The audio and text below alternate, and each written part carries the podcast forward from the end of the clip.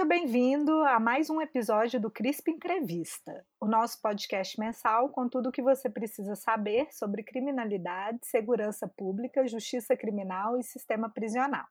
Meu nome é Ludmila Ribeiro e serei uma das entrevistadoras desta noite, junto com os meus colegas Valério Oliveira. Oi, Val. Oi, pessoal. Oi, Lud, tudo bom? Tudo ótimo. E Rafael Rocha. Oi, Rafa. Olá, Ludmila, Eval, olá a todos e todas. Hoje estamos aqui com a Vânia Pazinato, consultora da ONU Mulheres. Vânia, seja muito bem-vinda ao nosso CRISP Entrevista. Para nós é um prazer e uma honra poder conversar contigo. Então, boa noite a todas e a todos. Boa noite, eh, Valéria, Ludmila, Rafael e a todos os ouvintes. Vânia, é, muito boa noite para você. Para começar a nossa conversa, é preciso dizer aos nossos ouvintes que estamos aqui com uma das maiores especialistas na temática da violência contra a mulher no Brasil.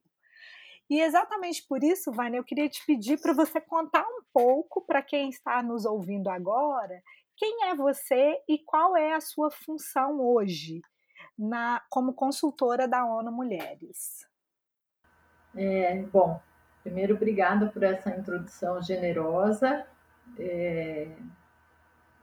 Eu sou socióloga de formação e tenho trabalhado, né, desde o final da graduação, eu me interessei por essa área da violência contra as mulheres e comecei a pesquisar nessa área e fui me aperfeiçoando, né, nos estudos na pós-graduação. E desde 2005 2005, eu iniciei um trabalho como consultora nessa área de violência contra as mulheres, é, trabalhando com vários, vários grupos e entidades, né?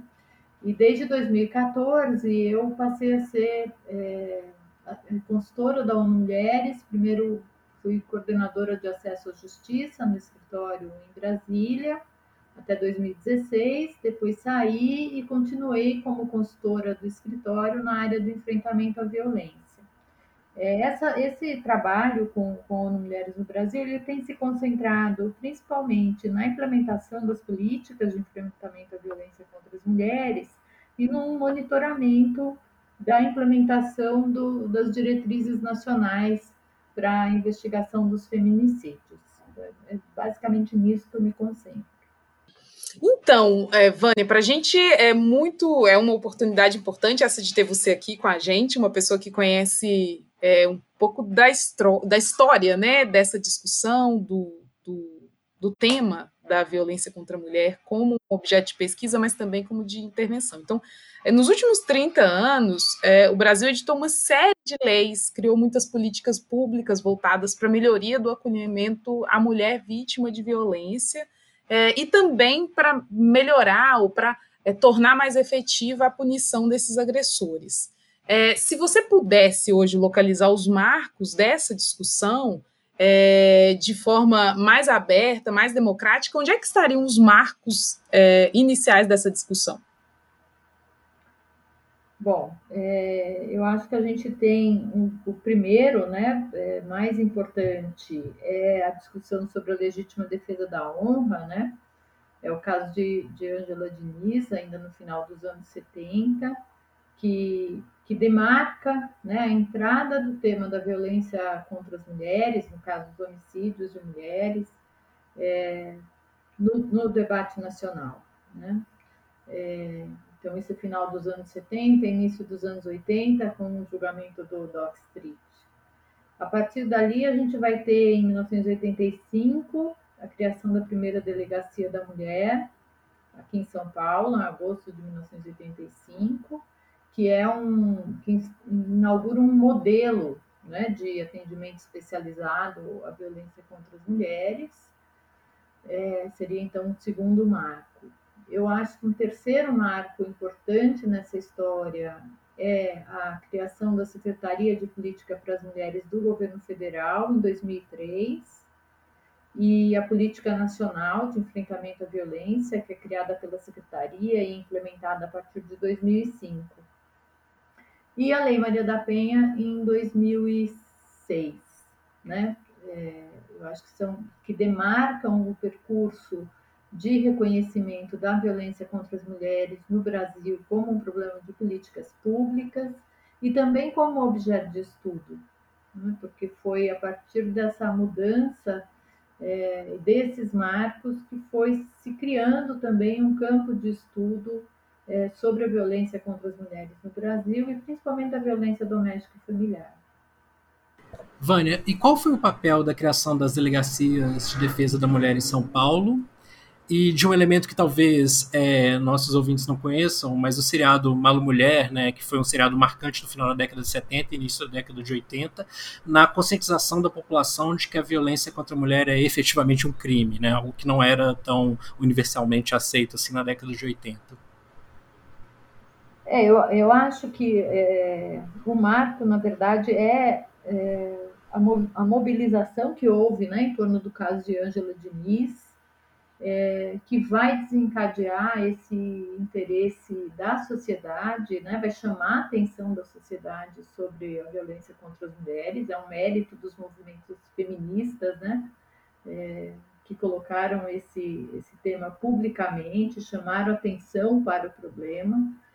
Ah, essa, esse interesse da mídia, né, da TV, né, já na década de 70, não só com o Malu Mulher, mas também com aquele seriado Quem Ama Não Mata, é, também contribuíram para disseminar né, a informação sobre a presença da violência contra as mulheres, da violência doméstica é, contra as mulheres é, no Brasil, porque era um tema, era um tabu, né, era um tema sobre o qual não se falava, era um tema para o qual a sociedade não, não dava atenção e muito menos é, o governo, né? Mas se a gente pensar que a gente estava vivendo ainda um período de é, da ditadura militar, né, no país. Então não era um assunto tratado é, na sociedade nem de interesse das instituições.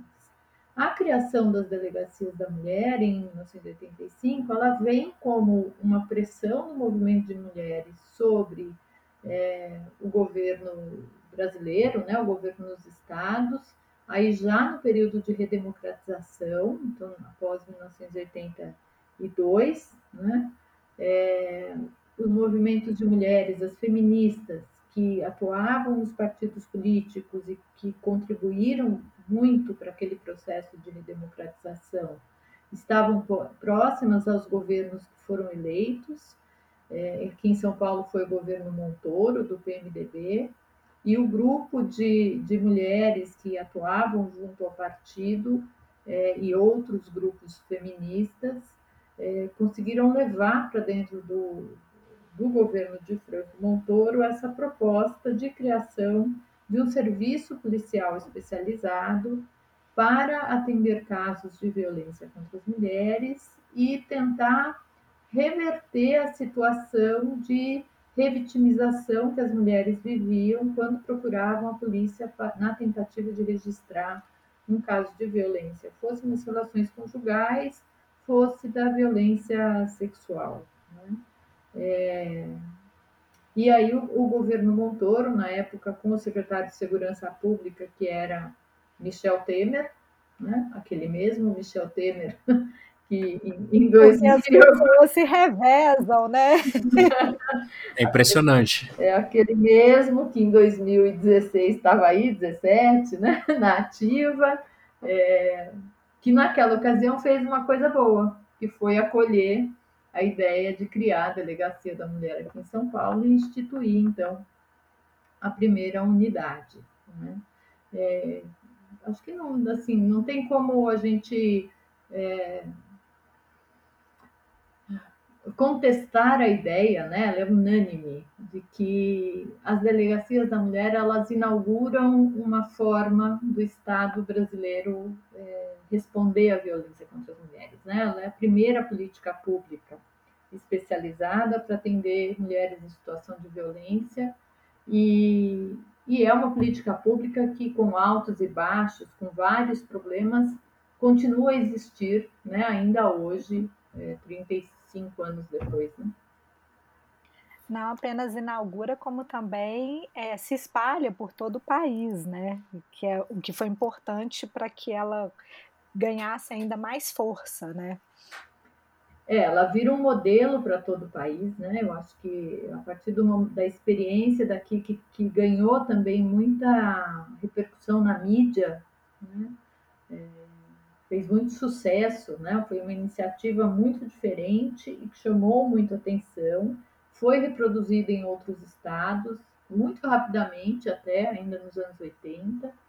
É, em alguns lugares por força do movimento de mulheres, né? Minas Gerais é um deles, né? Em Belo Horizonte, a primeira delegacia ela é criada acho que em 86, 87. E, e esse modelo foi se espalhando pelo resto do país, mas nunca da forma esperada, né? Ou da forma é, seria adequada se nós pensarmos o tamanho do país, o tamanho do problema da violência contra as mulheres, né? nesses 35 anos aí de, de existência, né, um pouco mais, já vai fazer 36 anos, é, as delegacias da mulher, acho que elas nunca ultrapassaram muito aí os 10% de municípios brasileiros, né, com, tendo uma unidade de delegacia. Então, ela é uma presença muito forte no imaginário brasileiro, quando você fala de resposta à violência contra a mulher, a primeira coisa que vem é a delegacia, mas na prática é um modelo de política pública sobre o qual nós deveríamos é, refletir um pouco, né, sobre o que, que aconteceu com essas delegacias ao longo desses anos e o que, que nós temos hoje efetivamente é, funcionando. Fica aí uma boa indagação para quem está procurando um tema de pesquisa. É verdade. Aliás, uma ótima. Me acompanha. Porque o meu primeiro interesse por esse tema é, da violência contra as mulheres foi no finalzinho da graduação, em 1987, da delegacia que tinha dois anos. E eu fui justamente pesquisar a delegacia, a primeira delegacia aqui de São Paulo. E desde então, é, assim, eu já, já, pesquisei várias coisas relacionadas à violência contra as mulheres, mas a delegacia está sempre no meu, no meu radar, porque eu acho que a gente que, que é um equipamento público, uma política pública que merece um olhar mais cuidadoso, né? que a gente possa tanto resgatar um pouco mais do projeto original, quanto trabalhar para que esse projeto se desenvolva de uma forma mais compatível com o que nós percebemos e compreendemos hoje como violência de gênero contra as mulheres. Vânia, e agora seguindo no fluxo do sistema de justiça criminal, na sua linha do tempo super detalhada, você não mencionou o Juizado Especial Criminal, que foi instituído em 1995. E você tem trabalhos muito importantes falando um pouco sobre essa relação entre os juizados especiais criminais e a violência contra a mulher. Qual é o balanço que você faz sobre essa lá na década de 90 sobre essa relação intrínseca hoje. Foi importante a constituição do Juizado Especial Criminal para que o fenômeno da violência contra a mulher ganhasse maior visibilidade? Olha, foi importante. É... Bom, foi minha tese de doutorado, foi sobre essa relação, né, sobre é, a aplicação da Lei 9.099 aos casos de violência contra a mulher. É, ele foi importante porque eu acho que, bom, por um lado, ele mexeu um pouco com a configuração dessa política de enfrentamento à violência contra as mulheres aqui no Brasil. Né? É, mexeu no sentido de que provocou mudanças no funcionamento das delegacias da mulher, é, colocou luzes sobre a forma como a justiça respondia à violência contra as mulheres e continuava respondendo à violência contra as mulheres mesmo 10 anos né, após a criação da primeira delegacia, e é, esteve também né, na, na base da né, reação à aplicação da Lei 9.099 aos casos da violência contra as mulheres, é, esteve na base da discussão da, da Lei Maria da Penha, né? E eu acho que também tem um lado é, que é positivo na, nesse período de encaminhamento dos casos para é, o GCRIM, né, para os juizados especiais criminais, que foi o desenvolvimento de algumas iniciativas, alguns projetos, programas de acompanhamento para as mulheres em situação de violência e para os homens é, agressores, né? Projetos que hoje nós vemos aí colocados como centrais na aplicação da Lei Maria da Penha, como os grupos reflexivos para os homens e os grupos de, de reflexão também que ocorrem com mulheres é, nos centros de referência especializados. Né? Então, a Lei 9.099, ela não, não é uma lei especializada né, na, na violência de gênero, não tem perspectiva de gênero nenhuma né, na, sua, na sua proposição, na forma da sua implementação, e por isso causou uma reação tão grande é, ao ser aplicado aos casos de violência contra as mulheres. É, mas ela, de alguma forma, ela, ela vai reconfigurar né, o, o debate é, que vinha acontecendo nos anos 90. É, Para a gente pensar um pouquinho né, nessas coisas que, que eu que eu pontuei aqui, com relação é, à alteração nas delegacias da mulher. Né? É, a Lei 9.099, ela, ela, ela introduz, né, ela trabalha com os crimes de menor potencial ofensivo e ela simplifica é, o processo judicial para tornar esse processo é, mais célere. Né? Então, ela, no lugar da investigação policial, consolidada no inquérito policial tradicional, ela trabalha com os termos circunstanciados. Né? É, nas delegacias da mulher, é, esses crimes de potencial, menor potencial ofensivo, que foram classificados a partir da, da pena, né, do quantum da pena, penas até dois anos, né, se não estou me enganando agora, é, ela, ele correspondia, na época, à quase totalidade dos crimes que eram registrados nas delegacias da mulher, que passaram a trabalhar com esses termos circunstanciados, que eram documentos assim, muito com um preenchimento muito é, muito simplificado, né? na verdade, um preenchimento que dizia muito pouco sobre a situação da violência que as mulheres estavam sofrendo, é, de uma forma padronizada, né? e é, eram rapidamente encaminhados ao juizado. Com isso, é, as delegacias perderam um papel é, protagonista que tinham até 1994, 1995, de fazer é, atendimentos né, é, psicossocial nas delegacias o que envolvia todo tipo de atendimento à vítima e ao agressor. Né? Esse atendimento psicossocial que estava previsto lá na criação original da delegacia, como um atendimento para dar apoio, suporte para as mulheres fazerem a denúncia e persistirem com a denúncia né, ao longo do, é, do inquérito policial e do processo, tinha se tornado nas delegacias da mulher uma, uma série, eh, tinha se convertido numa série de ações que muitas vezes serviam mais para é, fazer com que as mulheres restabelecessem as relações conjugais e não que rompessem aquelas relações. Né? É, bom, isso com, com essa mudança de procedimento fez com que esse tipo de intervenção da delegacia fosse rompido, porque elas não tinham mais esse tempo de, é, de contato com as mulheres. Né? Elas faziam o registro do termo de, de é, termo circunstanciado e encaminhavam ao sistema de justiça. Então, mexeu bastante com o funcionamento das delegacias. No judiciário, o que se viu é que nesses juizados, as mulheres é, não eram é, ouvidas na demanda que estavam levando ali à justiça, né?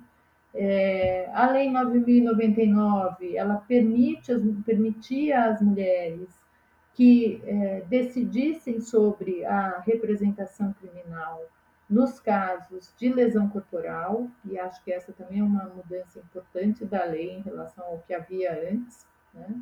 porque o inquérito, o, o, o Código Penal, né, ele definia que a lesão corporal ela era, ele era um crime de, é, de ação pública, né? então independia da representação criminal pela vítima, e com a Lei 9.099 passa a haver a possibilidade da representação.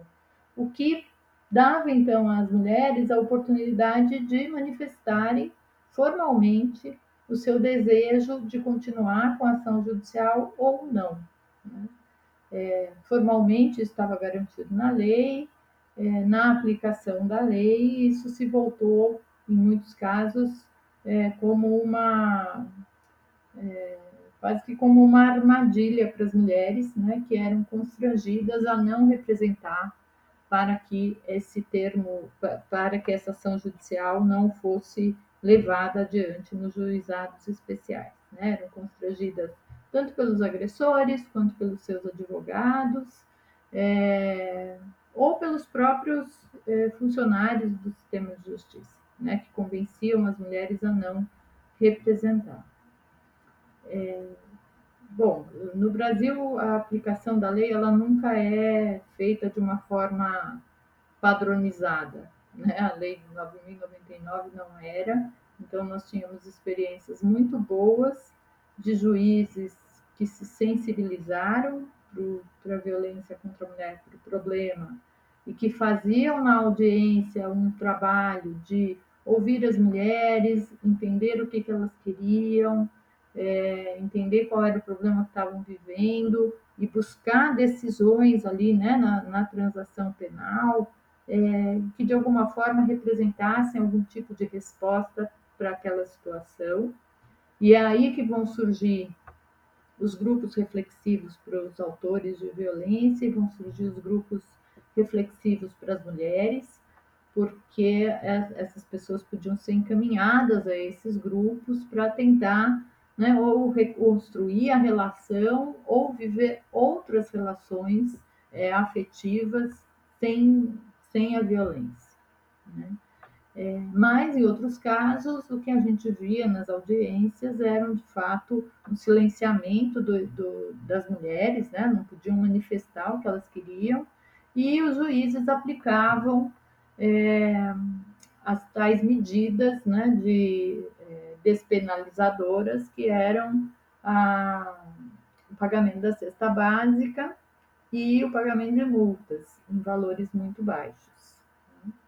É, e isso fez então com que houvesse uma reação muito grande com relação, uma, uma reação negativa, né, muito grande, muito intensa com relação à Lei 9.099, porque além dela é, denominar essa violência como de menor potencial ofensivo, né, simbolicamente um peso muito grande, também é, aplicava né, esse tipo de medida para os autores de violência que, que não os responsabilizava sobre a violência praticada né, e não fomentava né, uma, uma discussão ou é, uma percepção de que é, a violência contra as mulheres era algo a ser combatido né, e não tolerado na sociedade e pelo sistema de justiça. Então a lei ela foi no final das contas muito controversa na sua aplicação, embora é, na minha opinião e na minha tese de doutorado eu argumento isso, ela tivesse um potencial justamente pela representação criminal, pela possibilidade da representação criminal, ela tinha um potencial para que pudéssemos trabalhar melhor a autonomia das mulheres na tomada de decisão com relação à violência contra as mulheres, a violência que estavam sofrendo, é, a sua autonomia para construir saídas para essa situação de violência, desde que para isso, obviamente, elas tivessem, por um lado, acesso à informação, né, sobre o que, que, responde, o que, que é, significava fazer aquele percurso institucional no sistema de justiça, é, tivessem o apoio psicológico adequado e tivessem acesso a outros programas e outras políticas que contribuíssem para a superação daquela situação de violência. Né? É, coisas que é, aconteceram muito raramente naquele período.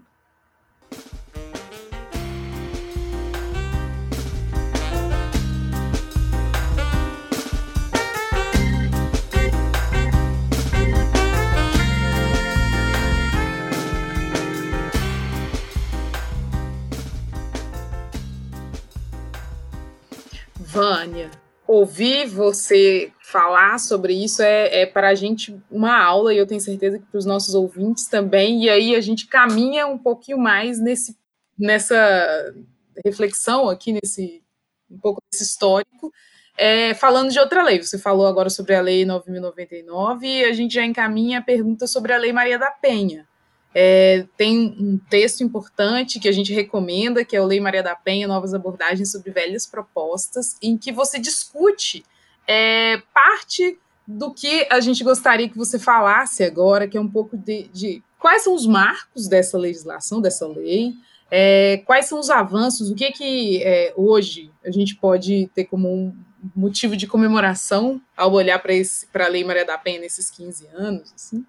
E quais são as armadilhas, usando essa expressão que você usou agora falando sobre é, a Lei 9.099, os juizados especiais criminais, quais são é, as armadilhas, onde é que a, aplicação da lei ela guarda aí seus, seus suas questões, né? Uhum.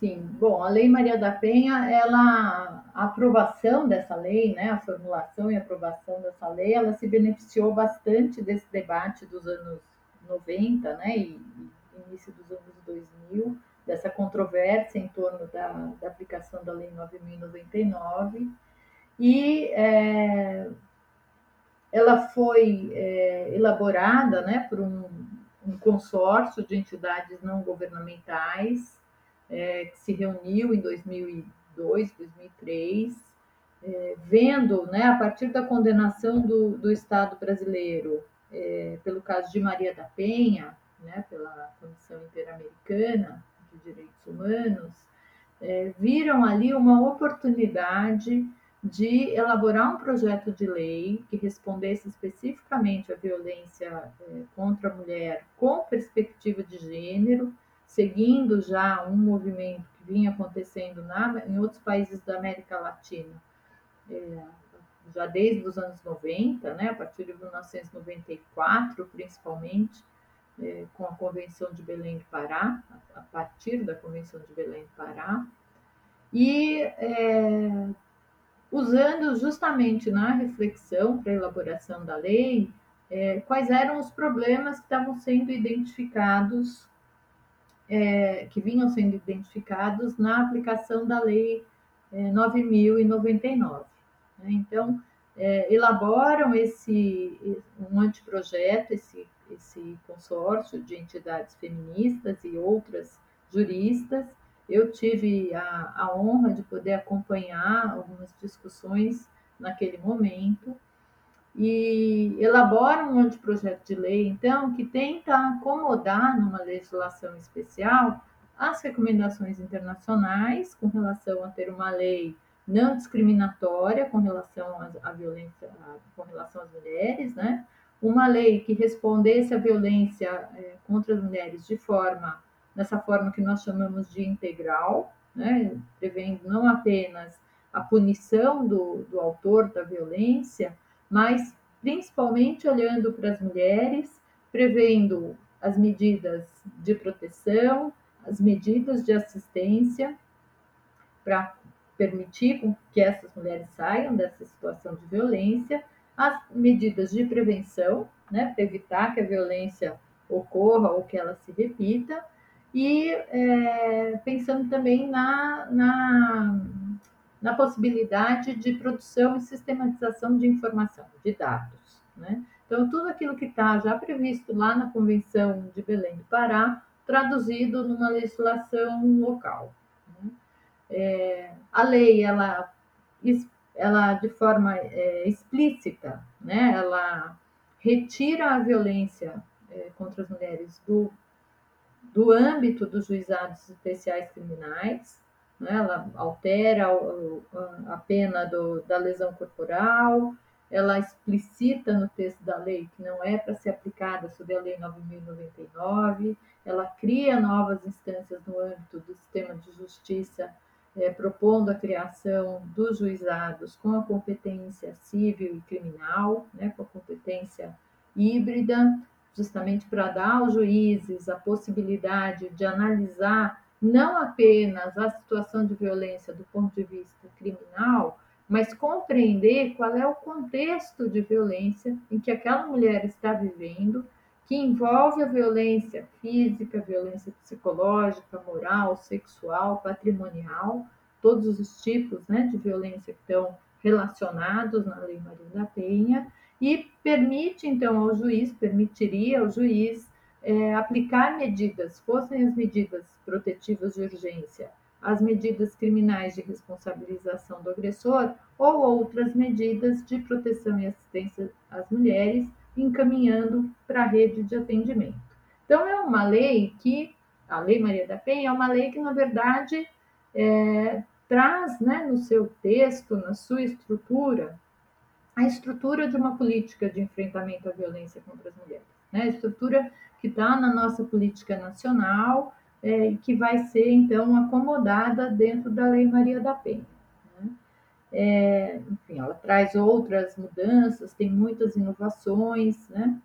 É, é a nossa lei mais importante. Né? Mas, é, bom, quando a Lei Maria da Penha começou a ser é, discutida, eu estava justamente concluindo o meu doutorado, em que, eu faz, em que eu dizia: olha, os juizados especiais criminais, a Lei 9.099, ela pode não ser perfeita para violência contra a mulher, mas ela tem um potencial. Né? Dentro daquilo que a gente tem no nosso sistema de justiça na, e nas políticas que nós temos, a Lei 9.099, se bem trabalhada, é, ela pode render aí alguma coisa positiva para o atendimento das mulheres. E aí surge uma lei altamente especializada que demandaria uma especialização muito grande é, da política pública e principalmente do sistema de justiça para sua implementação. E é, quando eu li a Lei Maria da Penha a primeira vez, né, eu participei de alguns encontros, algumas discussões, é, bem no começo, e quando a lei foi publicada em 2006 e eu li o texto da lei, eu, eu, a minha primeira reação foi uma reação de rejeição à lei. Né? de pensar, não vai dar certo. Com o sistema de justiça que nós temos, da forma como ele funciona, da forma como ele é extremamente é, discriminatório com relação às mulheres, né? como ele reproduz é, os, os, estereótipos com relação às mulheres que sofrem violência, a incapacidade do operador do, de, do direito é, em ouvir as mulheres né, em escutar as mulheres, na, na necessidade que elas têm, me fizeram, num primeiro momento, rejeitar essa lei. E eu escrevi um artigo antes desse artigo que vocês citaram, que saiu na revista do IBC Crim, é, que é justamente uma, um questionamento sobre é, a existência da, da legislação. Né? Foi um artiguinho, é, eu escrevo ele logo em 2017, em 2006, eu acho, ou comecinho de 2007, e que justamente me leva a questionar se nós é, devíamos investir numa lei especial ou se nós devíamos insistir é, em trabalhar com a legislação que nós tínhamos. Né? Esse artigo que eu estou mencionando, da, da Revista Brasileira de Ciências Criminais, é, eu chamei de violência contra as mulheres e legislação especial, ter ou não ter? Eis uma questão. É, bom, mas como todo pesquisador ou pesquisadora na área de violência contra a mulher aqui no Brasil, a partir de 2006, nós nos tornamos pesquisadoras da Lei Maria da Penha, né? Não tinha como ser diferente. E logo após eu publicar esse artigo, eh, ter escrito esse artigo, na verdade, eu fui convidada a fazer uma consultoria, é, fui convidada pelo Observatório Lei Maria da Penha a fazer uma consultoria um estudo de caso é, sobre a implementação da, da, da lei em Cuiabá, é, que foi o primeiro estado, é, a, o primeiro e um dos únicos estados brasileiros a implementar a Lei Maria da Penha no sistema de justiça a partir da criação dos juizados especiais criminais, dos juizados especiais de violência doméstica, com competência híbrida. E então eu fui a Cuiabá, passei acho que 20 dias lá, 15 dias, é, acompanhando a rotina dos juizados, conhecendo a rede de atendimento, tentando entender como é que a rede tinha se configurado a partir da instalação dos juizados, que ocorreu no dia 22 de setembro, que é o dia que a lei, é, 22 de setembro de 2006, que é o, é o dia que a lei entrou né, em vigor. E, e a partir dali eu, eu é, comecei a compreender um pouco melhor qual era a dimensão dos desafios de implementar a Lei Maria da Penha e qual, qual era a sua importância de fato. Né? Então, nesse, nessa primeira consultoria é que eu tive a oportunidade de compreender qual era o alcance da lei, né? tudo que estava previsto ali, que deveria ser implementado, e os, os desafios que estavam colocados é, no desenvolvimento da política pública e principalmente na articulação necessária é, entre serviços, entre setores, para que a lei pudesse ser aplicada de uma forma integral. Esse passou a ser o meu objeto é, de trabalho, de estudo desde então, né? principalmente essa implementação integral através das redes. É, bom, o que, que nós vimos ao longo desses anos todos, né? É que esses, a maior parte dos desafios colocados à implementação da lei, eles não foram superados. É, embora tenha havido um grande investimento por parte da Secretaria de Política para as Mulheres em fazer, fomentar a implementação da lei através da criação de serviços, da articulação de redes de atendimento, da capacitação de profissionais, do desenvolvimento de pesquisas e campanhas. Né?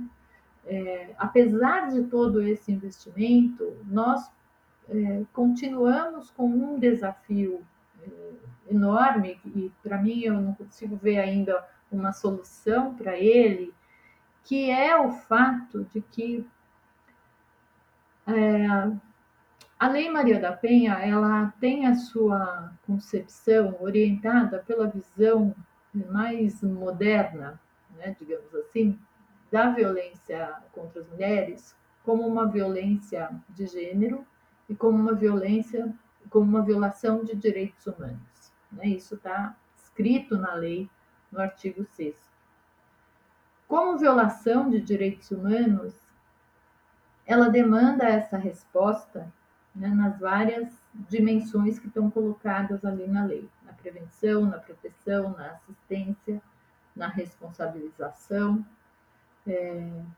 desenvolvida pelos diferentes setores da, da, da, da política pública, né, com envolvimento do governo federal, governo dos estados, municípios, judiciário, legislativo, né, executivo.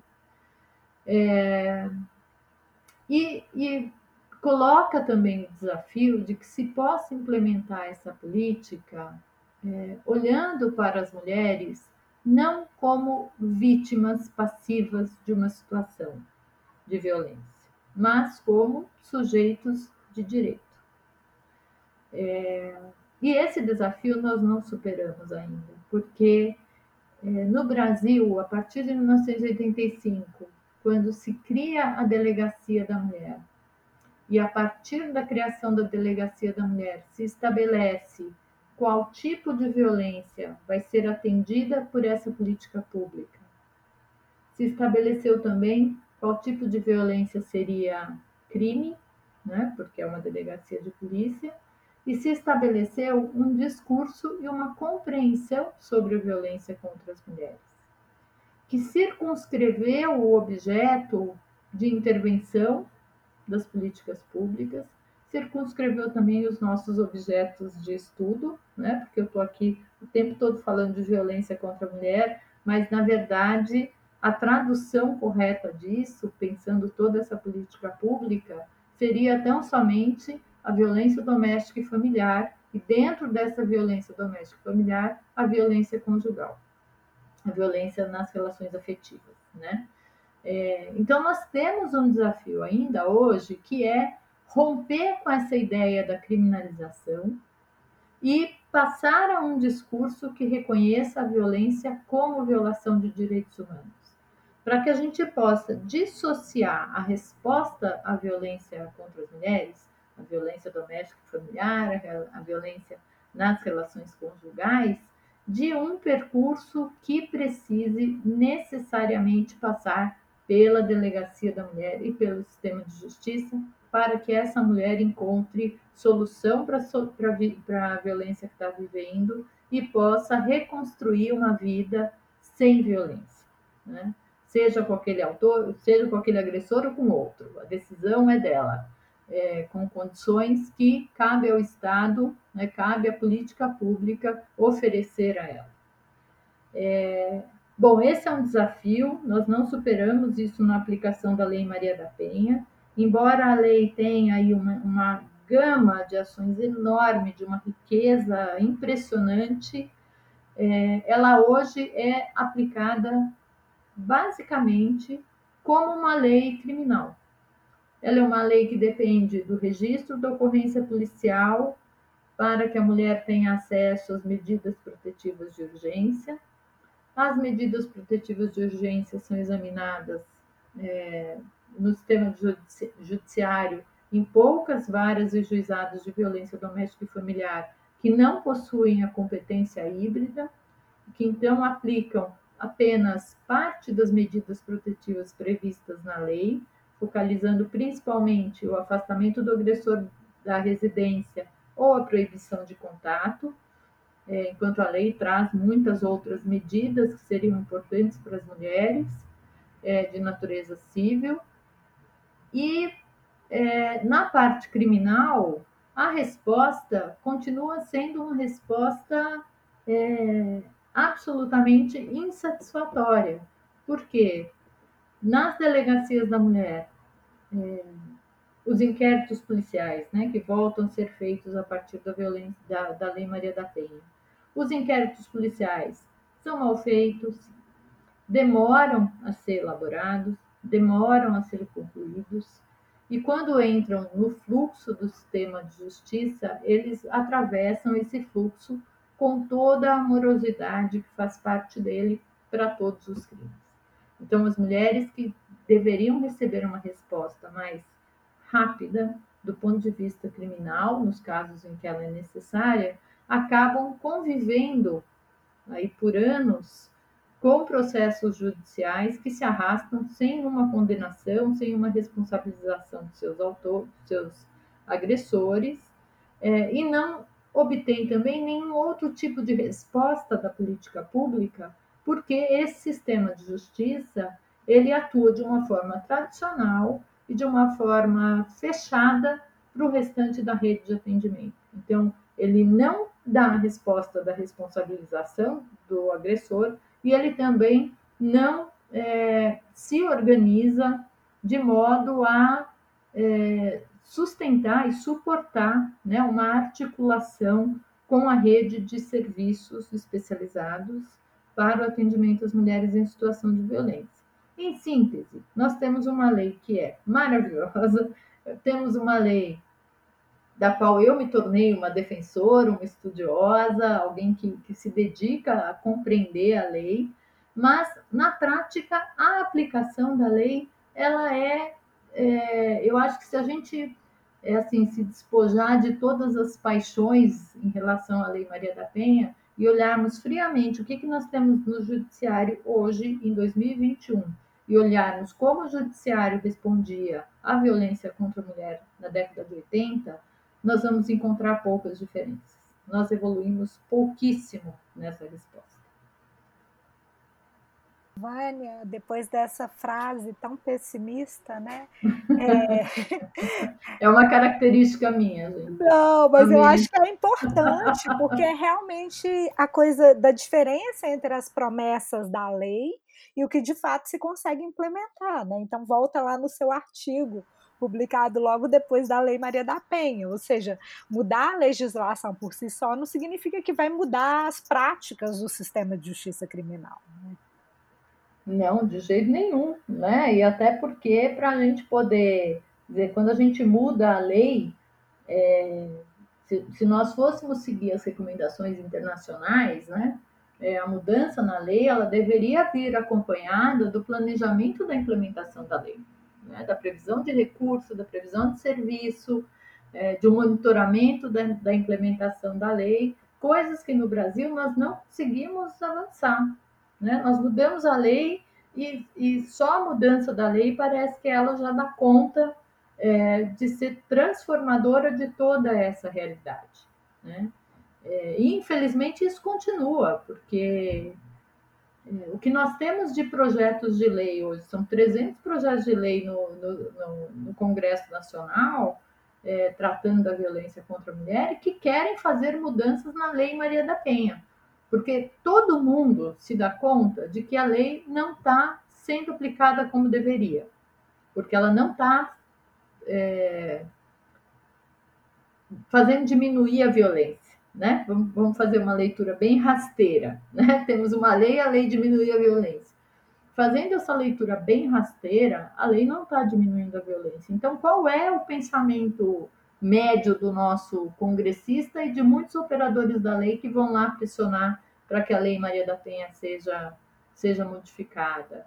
É, vamos mudar a lei para fazer com que ela seja mais punitiva, porque com leis mais punitivas nós vamos conseguir mandar uma mensagem ao agressor para que ele não agrida.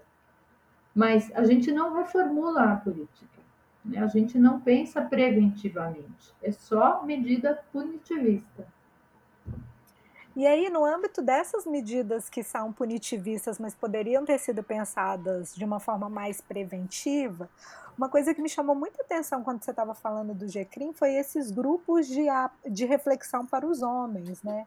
De fato, assim, eu não me lembrava, mas quando essa discussão da violência doméstica começa um pouco a aparecer no âmbito dos GCRIMs, eles aparecem, os grupos aparecem como uma solução mágica.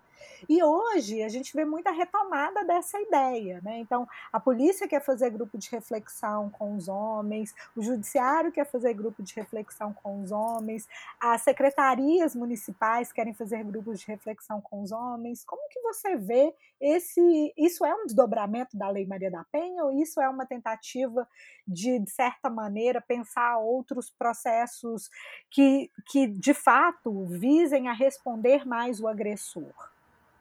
É, a, a, criação dos grupos para trabalhar com homens autores de violência, ela é, é, uma previsão da Lei Maria da Penha, né? Ela foi inserida na lei é, a partir da, das discussões que ocorreram com a sociedade, né? Isso é uma coisa que, que eu não falei, mas que eu acho que é importante também a gente é, a gente relembrar sempre. Né? A Lei Maria da Penha, ela foi, o anteprojeto foi elaborado por grupos feministas, mas a partir do momento em que ela se tornou um projeto é, que estava sendo é, discutido por um grupo interministerial envolvendo o Ministério da Justiça, a Secretaria de Políticas para as Mulheres, o consórcio de entidades feministas, e ele foi levado ao Congresso Nacional, né, para que se tornasse um projeto de lei.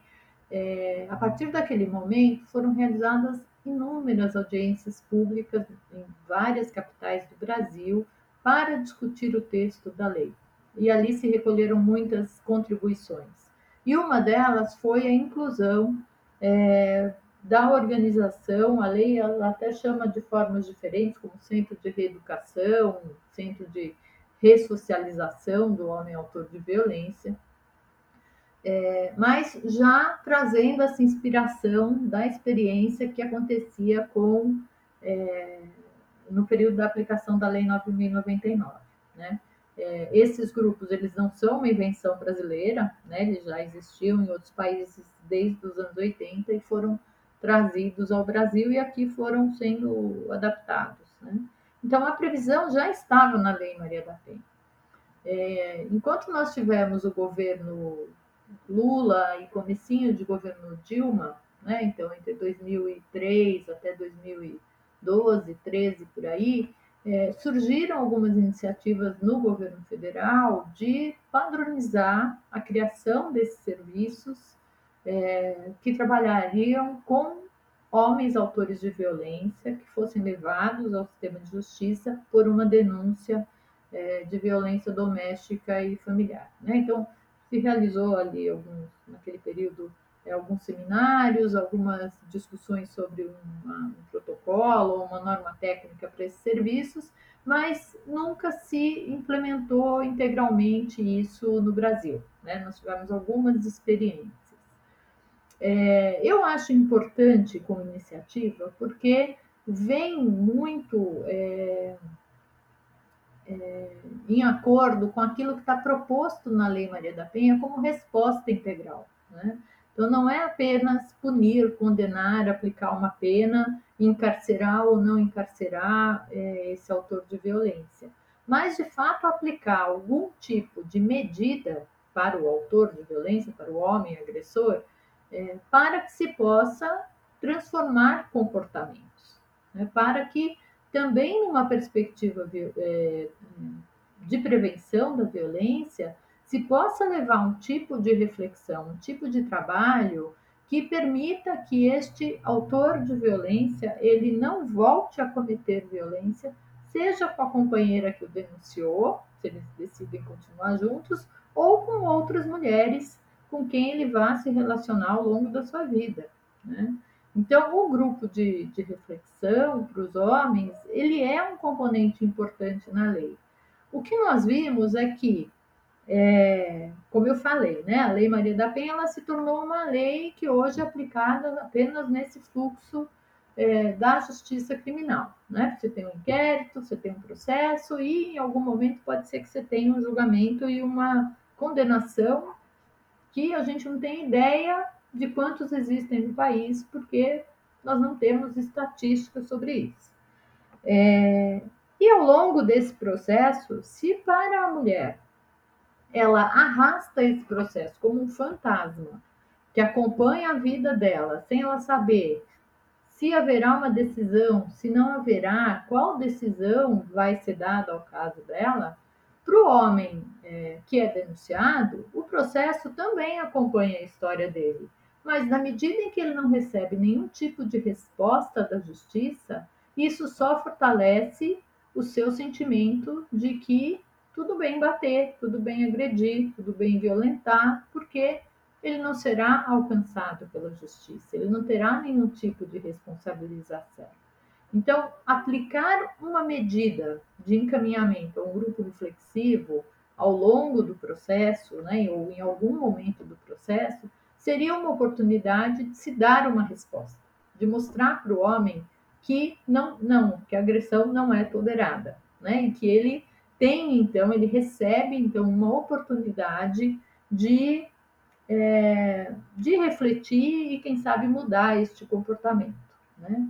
Infelizmente, sem uma norma nacional, né, sem uma diretriz nacional que diga quem deve financiar esse tipo de trabalho, quem deve é, realizar este tipo de trabalho, qual a metodologia melhor para ser aplicada, que tipo de discussão se leva nesses grupos. Ele se tornou muito atraente para quem vê que não está conseguindo, né, que a justiça não responde, mas começam a surgir iniciativas é, que nós não sabemos até que ponto correspondem a, a essa previsão que está lá na Lei Maria da Penha, né, de que seja de fato uma medida de responsabilização e uma medida de prevenção para a violência. Originalmente, né, o projeto, quando ele surge nos anos 80, né, no Canadá, nos Estados Unidos, ele era desenvolvido por ONGs, por pesquisadores que trabalhavam com masculinidade, com gênero e masculinidade.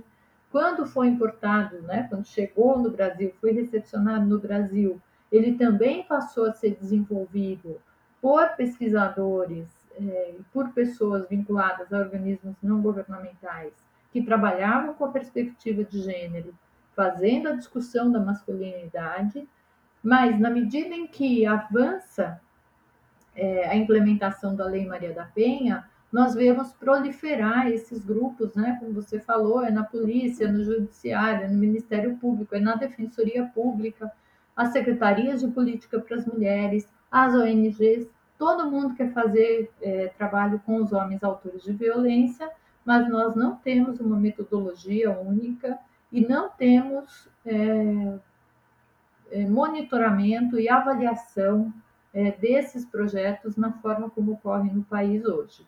Né? Então, nós não sabemos se nós estamos fazendo uma coisa boa ou uma coisa ruim do ponto daquilo que está previsto, do ponto de vista daquilo que está previsto na Lei Maria da Penha.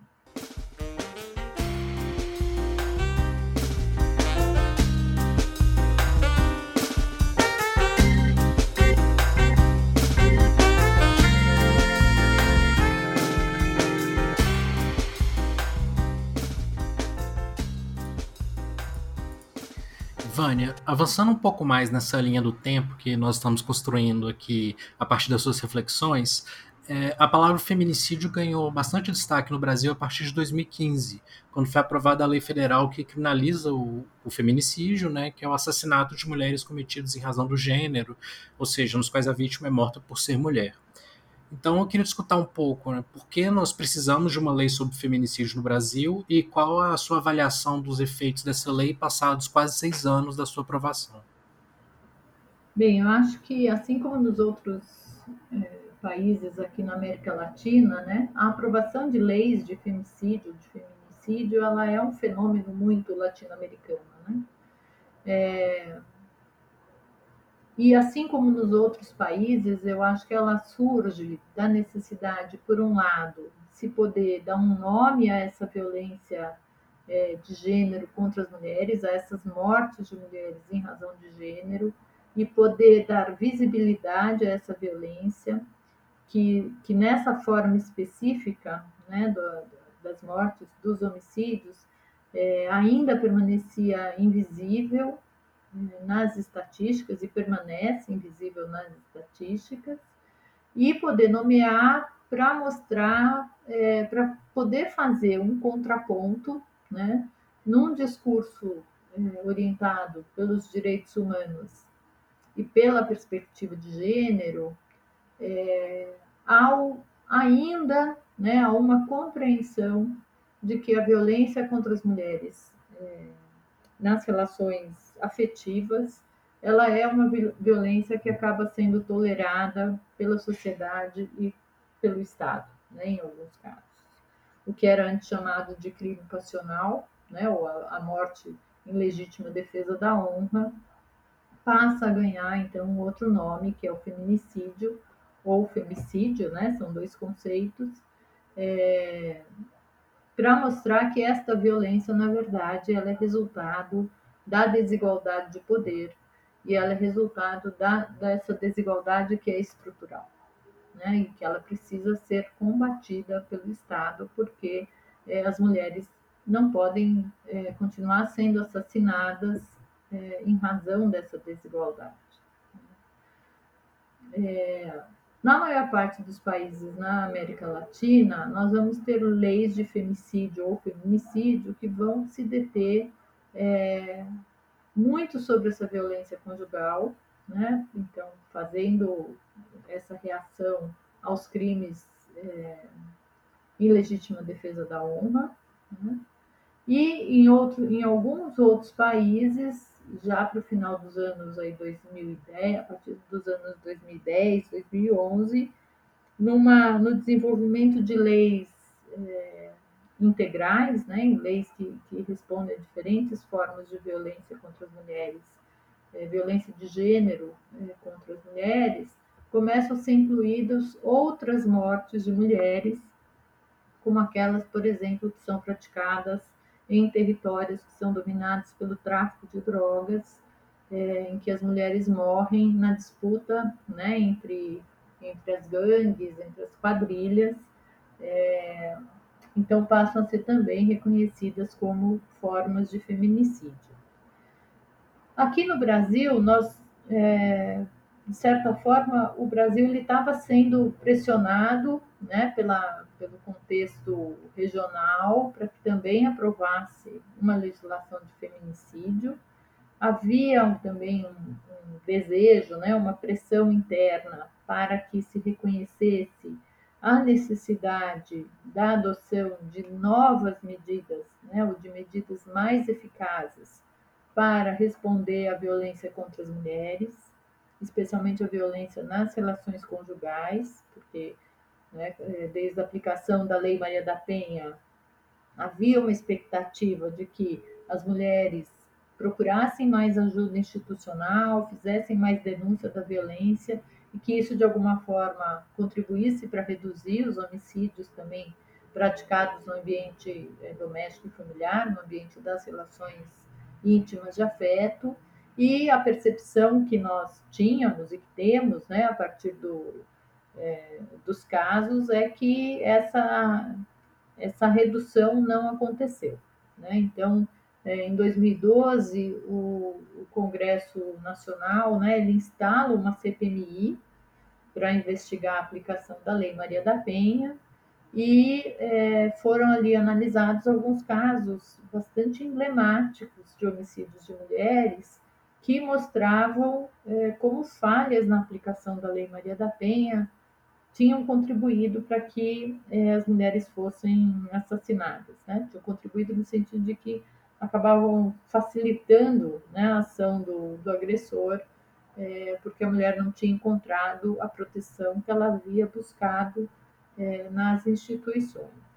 E como resultado dessa, dessa CPMI, uma das recomendações que foi tiradas pela CPMI foi justamente a apresentação de um projeto de lei para tipificar é, o feminicídio. Isso foi em 2012 é, que o relatório foi apresentado, é, aliás, 2013 que o relatório foi apresentado, e logo em seguida se começou a discussão para aprovação da lei. É, a lei do feminicídio ela tem um processo de debate e aprovação muito diferente da lei Maria da Penha, né? ela não foi é, discutida amplamente com a sociedade, ela não foi é, discutida amplamente com grupos né, que trabalham com violência contra a mulher, nem na academia. Então, nós aprovamos uma lei que respondeu muito a aspectos é, da técnica legislativa para a produção de leis e para o debate que já estava colocado naquele momento na sociedade brasileira, é, de viés conservador e que já perseguia o uso da expressão, né, já estava ali instalada a perseguição ao uso da, do conceito de gênero, da expressão gênero, né, e a perseguição a essa eh, chamada ideologia de gênero. Nesse contexto nacional, a gente já está em começo de 2015, é, acaba sendo aprovada uma legislação que trata no Brasil, né, uma qualificadora do do homicídio, então uma qualificadora que foi inserida no Código Penal, uma qualificadora que, que prevê duas situações. Por um lado, a violência doméstica, né? então, para responder diretamente é, as mortes ocorridas é, em decorrência né, da violência doméstica, familiar ou das relações afetivas, e as mortes por menosprezo ou discriminação é, em razão do sexo feminino. Né? A redação original era em razão de gênero e foi no momento da assinatura na Câmara dos Deputados o texto foi alterado para retirar gênero e colocar sexo.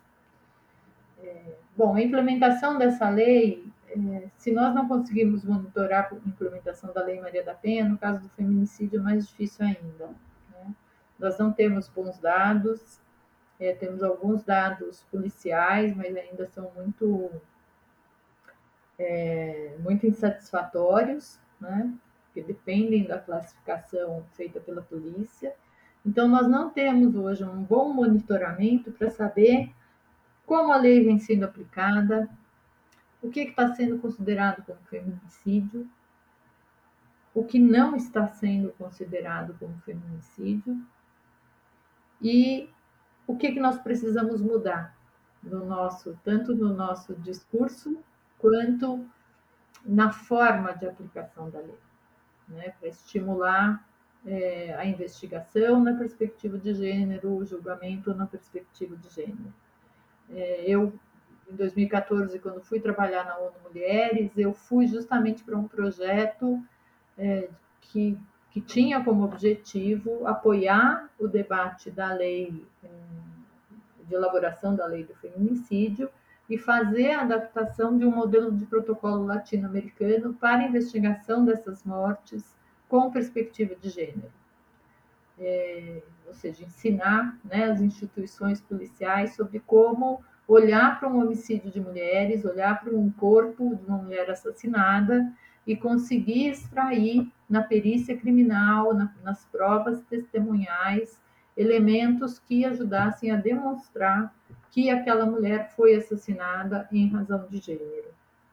É, foi um projeto muito bacana, né, que assim, permitiu muita discussão e muita aproximação com muitos operadores do direito para sensibilizar e, e, trazer o debate do gênero, mas é, é, um projeto que também não foi, não teve uma implementação é, ampla né, no país, porque logo em 2016 uma grande parceira desse projeto era a SPM, e a partir de 2016 nós tivemos a perda da parceria. Então, perdemos o fôlego e as condições de continuar com o projeto.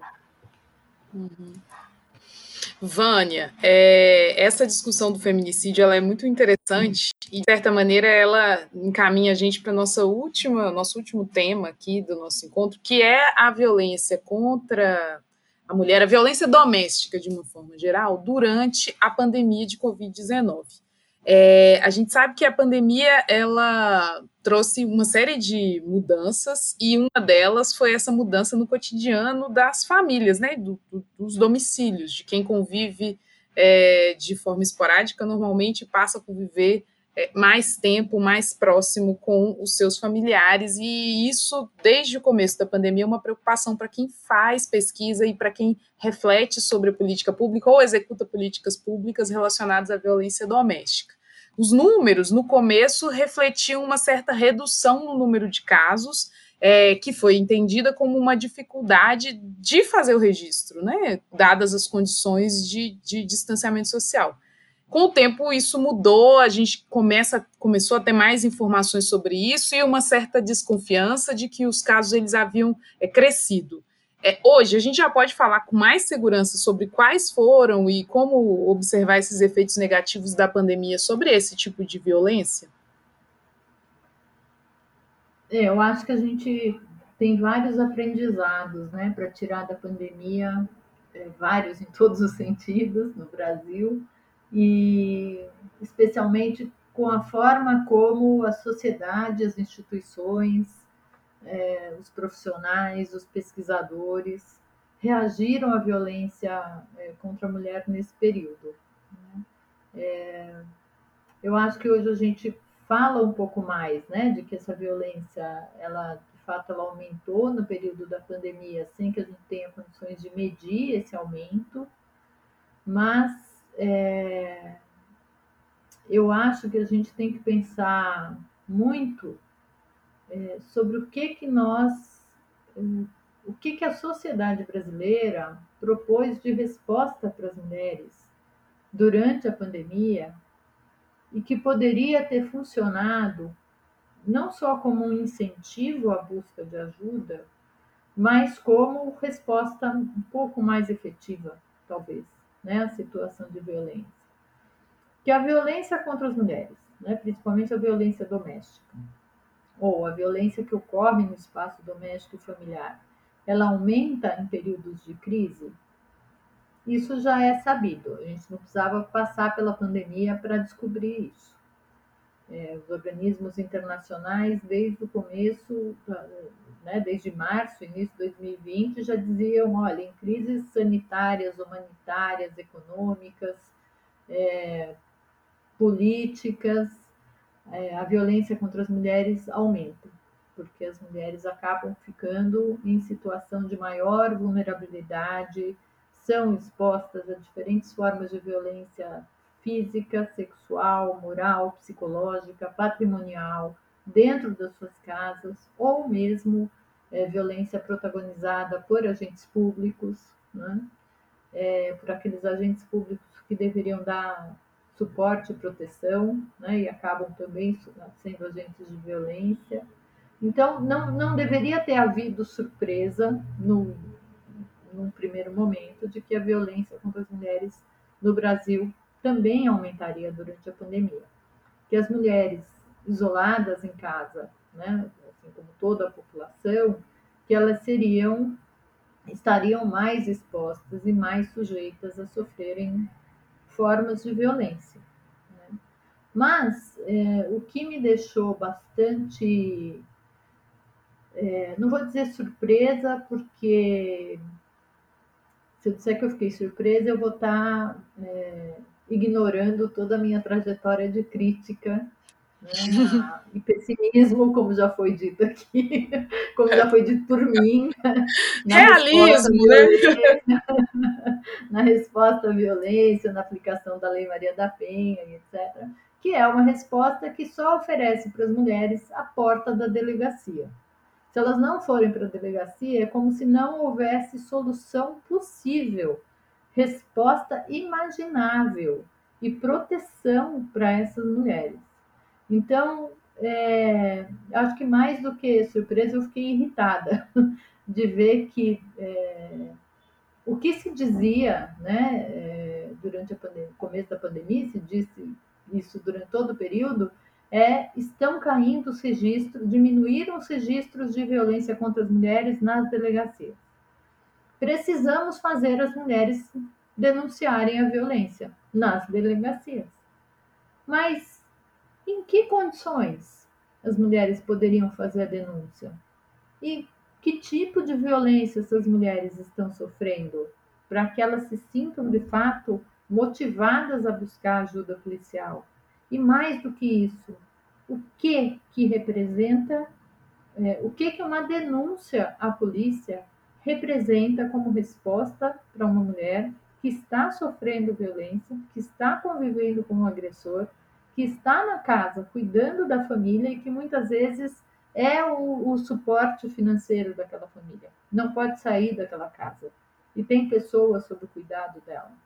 Então, eu acho que a pandemia ela trouxe um, um, uma situação né, em que expôs várias dimensões, várias camadas de problemas que estão envolvidos nesse contexto de violência eh, doméstica e familiar, que nós não fomos, como sociedade, capazes de, de olhar para isso eh, e de perceber que, mesmo antes da pandemia, é, o número de mulheres que sofrem violência e que procuram as delegacias da mulher para fazer denúncia é muito pequeno. Quando a gente olha as, as, poucas pesquisas de vitimização que foram feitas no país sobre o assunto, é, ou mesmo pesquisas de percepção de violência, né, que inserem lá uma pergunta é, para as mulheres se elas sofreram violência, se elas procuraram delegacia de polícia, nós vamos ver que o número de mulheres que procuram delegacias, que sofreram violência, que procuram delegacia para fazer denúncia, gira em torno de 10, 12%. Então, fora da pandemia, né, em tempos de normalidade, digamos assim, a procura, o caminho para a delegacia já não é opção para a maior parte das mulheres. Por que seria, então, num contexto de tanta excepcionalidade como a pandemia? Em segundo lugar, quando a gente olha as estatísticas policiais de, de violência contra as mulheres, o crime que elas mais denunciam é ameaça.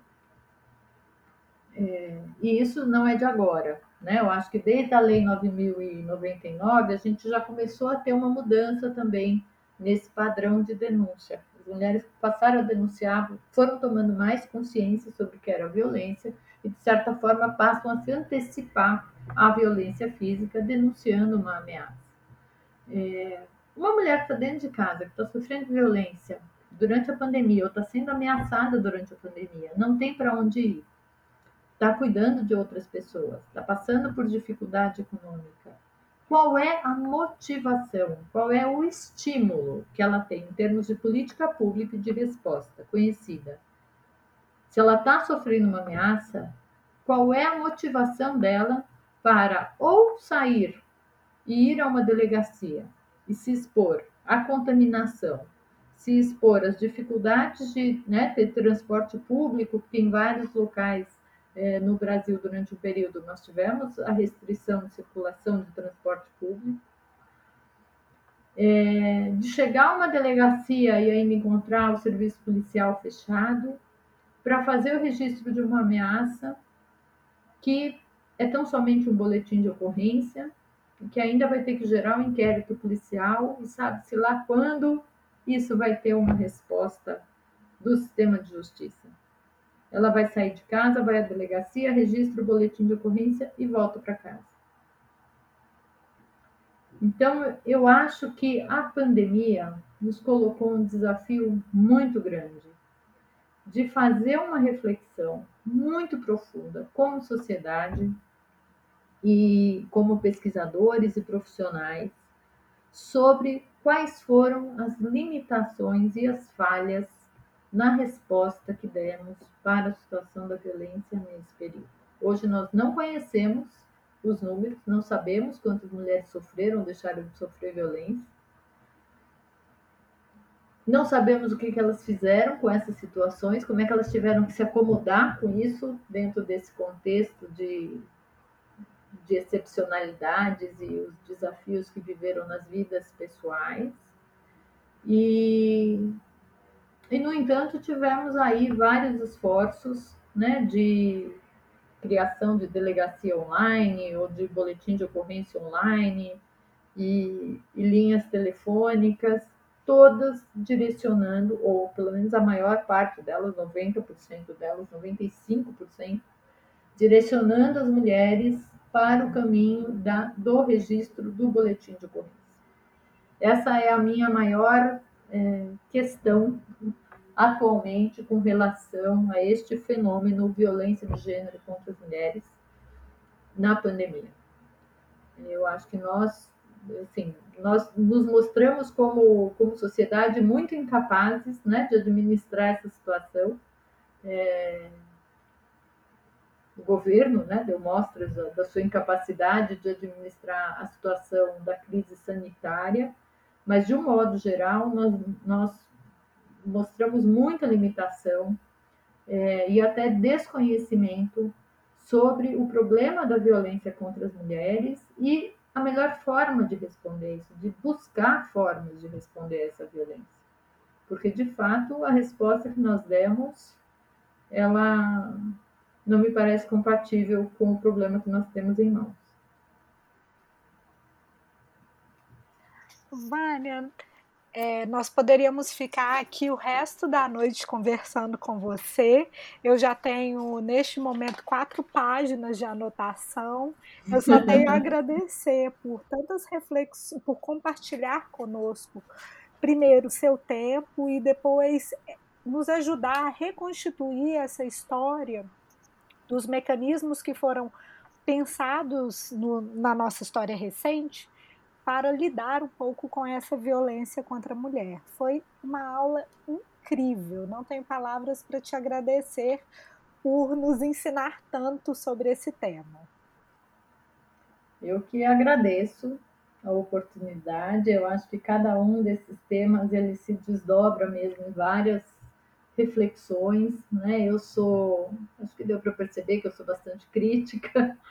É, eu sou sim um pouco pessimista, é, até bastante. É, acho que nós temos assim é, temos desafios muito grandes e precisamos ter muita é, muita coragem, sabe, para fazer essas reflexões, porque é, cada vez que a gente faz uma reflexão que questiona o que está aí posto como resposta para a violência contra as mulheres, a gente está questionando é, um sistema que já está muito instalado, muito consolidado, né? é, no, no, âmbito das políticas públicas que nós temos, que são extremamente deficitárias e que se tornaram ainda mais deficitárias após 2015 e 2016. Né?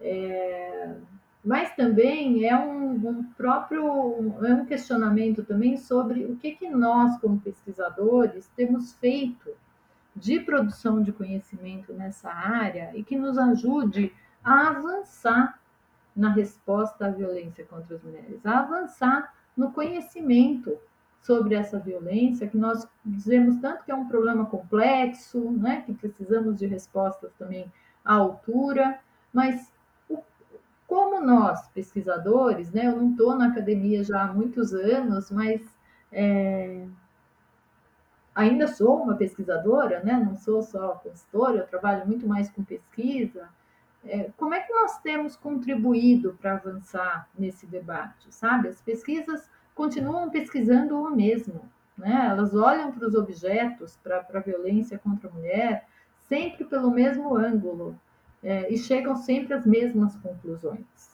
Então, a gente também precisa né, chacoalhar um pouco é, o nosso pensamento, a nossa disposição é, revisitar aí os autores, revisitar as normas é, e pensar a violência, tentar encontrar outros ângulos que existem é, e, e, propor novas análises.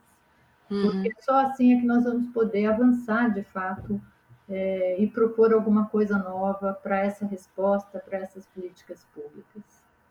É isso. Muito obrigada. Fica um desafio, né, para nós, para os nossos ouvintes, é, para quem se interessa pela discussão, que é o de se sentir de fato é, inquietado, né, assim, provocado por essa é, fala, porque é um grande desafio nosso também. Um desafio gigantesco e muito obrigado, Vânia, pela, enfim, pela conversa, pelo tempo e pelas reflexões, né, que acho que foram super ricas. Muito obrigado mesmo. Uhum. Obrigada, eu que agradeço. E essas inquietações são todas minhas também, viu? Não estou jogando, não. A gente compartilha, tamo junto. Pois é, e foi ótimo você ter colocado a importância da gente olhar desde outros pontos de vista, porque os nossos ouvintes, uma parte importante deles, é de alunos de graduação, mestrado e doutorado. Então, isso pode também inquietá-los mais, né? ou seja, pensar de uma maneira inovadora sobre este tema.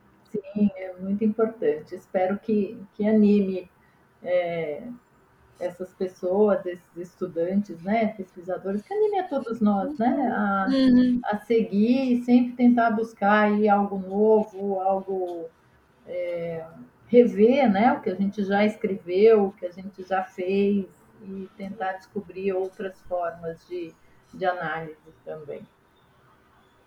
Muito obrigada, Vânia. Muito obrigada, mesmo. Eu que agradeço. Gente. Foi muito bom estar com vocês.